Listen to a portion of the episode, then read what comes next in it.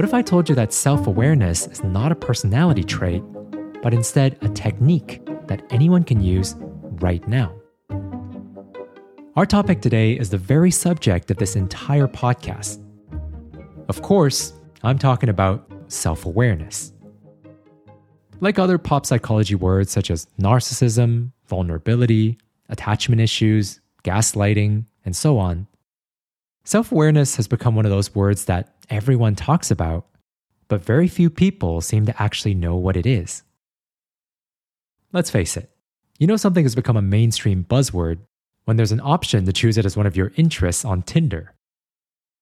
So, what does self awareness actually mean? Well, instead of telling you, why don't I show you? With a technique I like to call peeling the onion. In his bestseller, The Subtle Art of Not Giving a F, author Mark Manson writes Self awareness is like an onion. There are multiple layers. And the more you peel them back, the more likely you're going to start crying at inappropriate times. Here's an example where Mark is feeling annoyed at his brother, so he starts peeling the onion to find out the reason why. You know, it bugs me that my brother doesn't return my texts. How come it bugs you? Because it feels like he doesn't give a crap about me. Okay, why does this seem true? Because if he wanted to have a relationship with me, he'd take 10 seconds out of his day to interact with me. Okay, why does his lack of relationship with you feel like a failure? Because we're brothers. We're supposed to have a good relationship. Okay, why are brothers supposed to have a good relationship? Because we're family, and family are supposed to be close. Okay, why does that seem true to you? Because being close with your family is normal and healthy. And I don't have that. Aha, bingo. You see how by peeling the onion, we went from the surface layer of, it bugs me that my brother doesn't text me, down to the emotional root cause of, I'm scared that I'm abnormal because I'm not close with my family. But before we get into any definitions, let's try another example. Last week, I was on the phone with a friend of mine. Let's call him Ryan. On our call, Ryan was telling me about his coworker, who one day out of the blue said, Oh, Ryan, you're like the brother I never had. Hearing this, Ryan was pretty surprised, since the two of them had been flirting for quite a few months now. But he took it pretty well and told himself, Oh, okay, I guess she wants to be friends. That's cool. But then, throughout the conversation, she apparently brought it up again and again and again. Yeah, you're just such a great friend. I'm so lucky to have a friend like you at work. At this point, Ryan found himself getting more and more annoyed. So, he and I started peeling the onion. I'm feeling annoyed at my coworker. Okay. Why are you annoyed at your coworker? Because she's already made it clear she wants to be friends. She doesn't have to say it five times in one conversation. I get it, okay? Okay. And why does her wanting to be friends bother you? Well, because she's friend zoning me. Okay. And why does being friend zoned bother you? Because when someone friend zones you, it means you're undesirable. Okay. And why do you believe that? Well, I wasn't very popular with the girls in high school. So I guess I always just thought that I was unlovable somehow.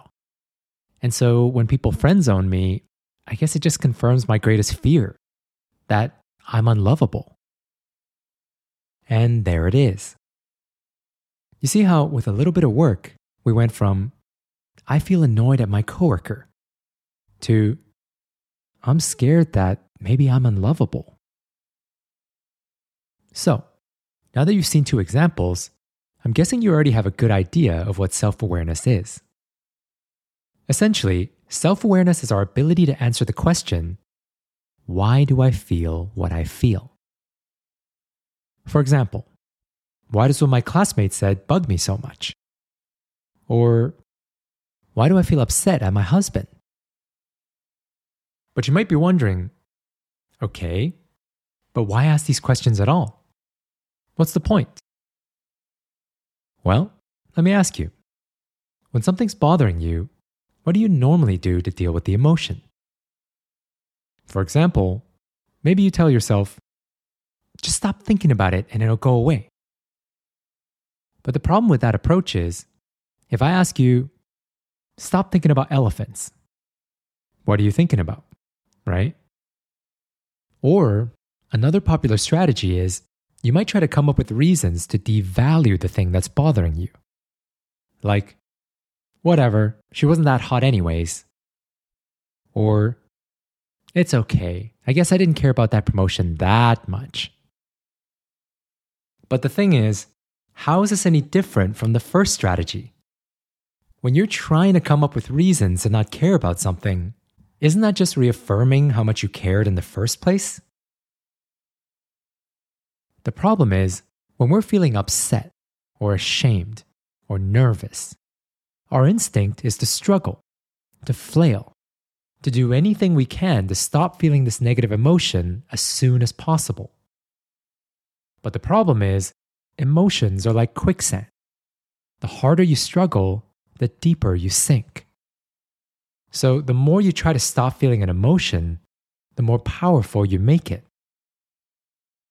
So, what's the solution? Well, in the procrastination episode, I used the example of a scene from Harry Potter, where Hermione is trying to motivate the student army, yet she can't bring herself to even say the name of he who shall not be named. V, v, v, v, v. She just can't say it. But then she finally took the leap and said, v, v, v, Voldemort. And when she did, everyone suddenly realized oh, it's just a name. And Voldemort is just a dude. In fact, the very source of his power was fear.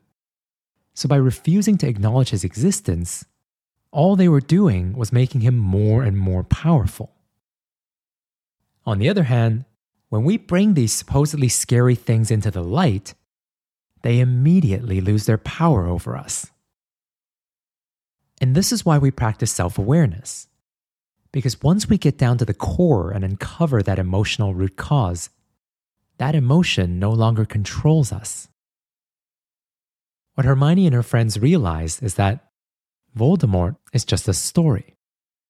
The same way that Mark Manson believing that he's somehow abnormal, or my friend Ryan believing that he's somehow unlovable, these are just stories we tell ourselves.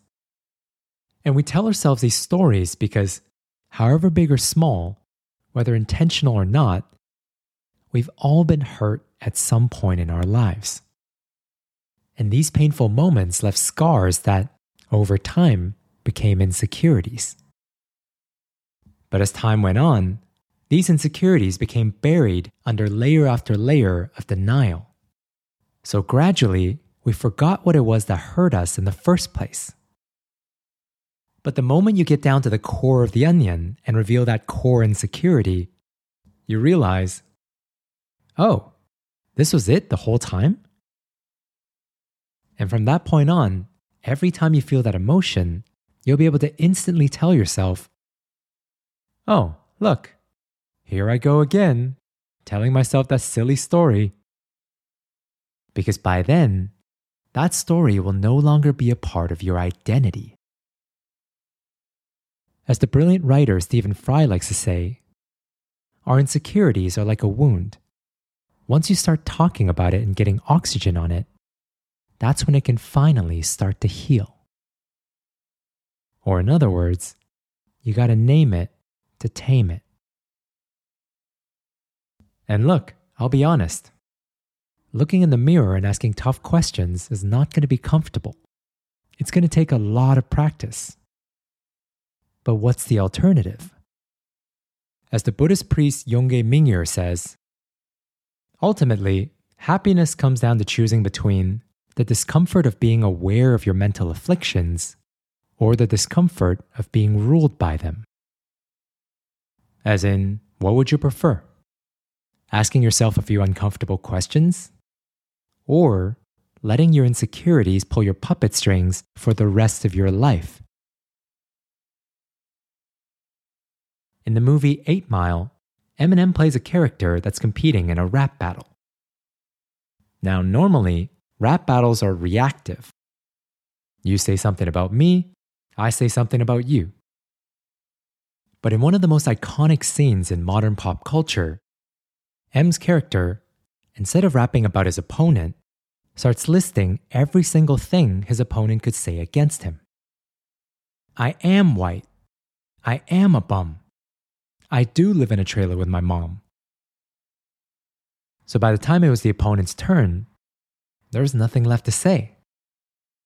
Because how do you make fun of someone if they accept everything that they are? In the same way, instead of denying, avoiding, or struggling against our emotions, by acknowledging those emotions and owning your insecurities, nothing can ever hurt you. So the next time you feel something bothering you, just be curious. Have some fun with it. And ask, why do I feel this way? Because remember, there's nothing wrong with having insecurities. After all, you didn't choose what happened to you in the past.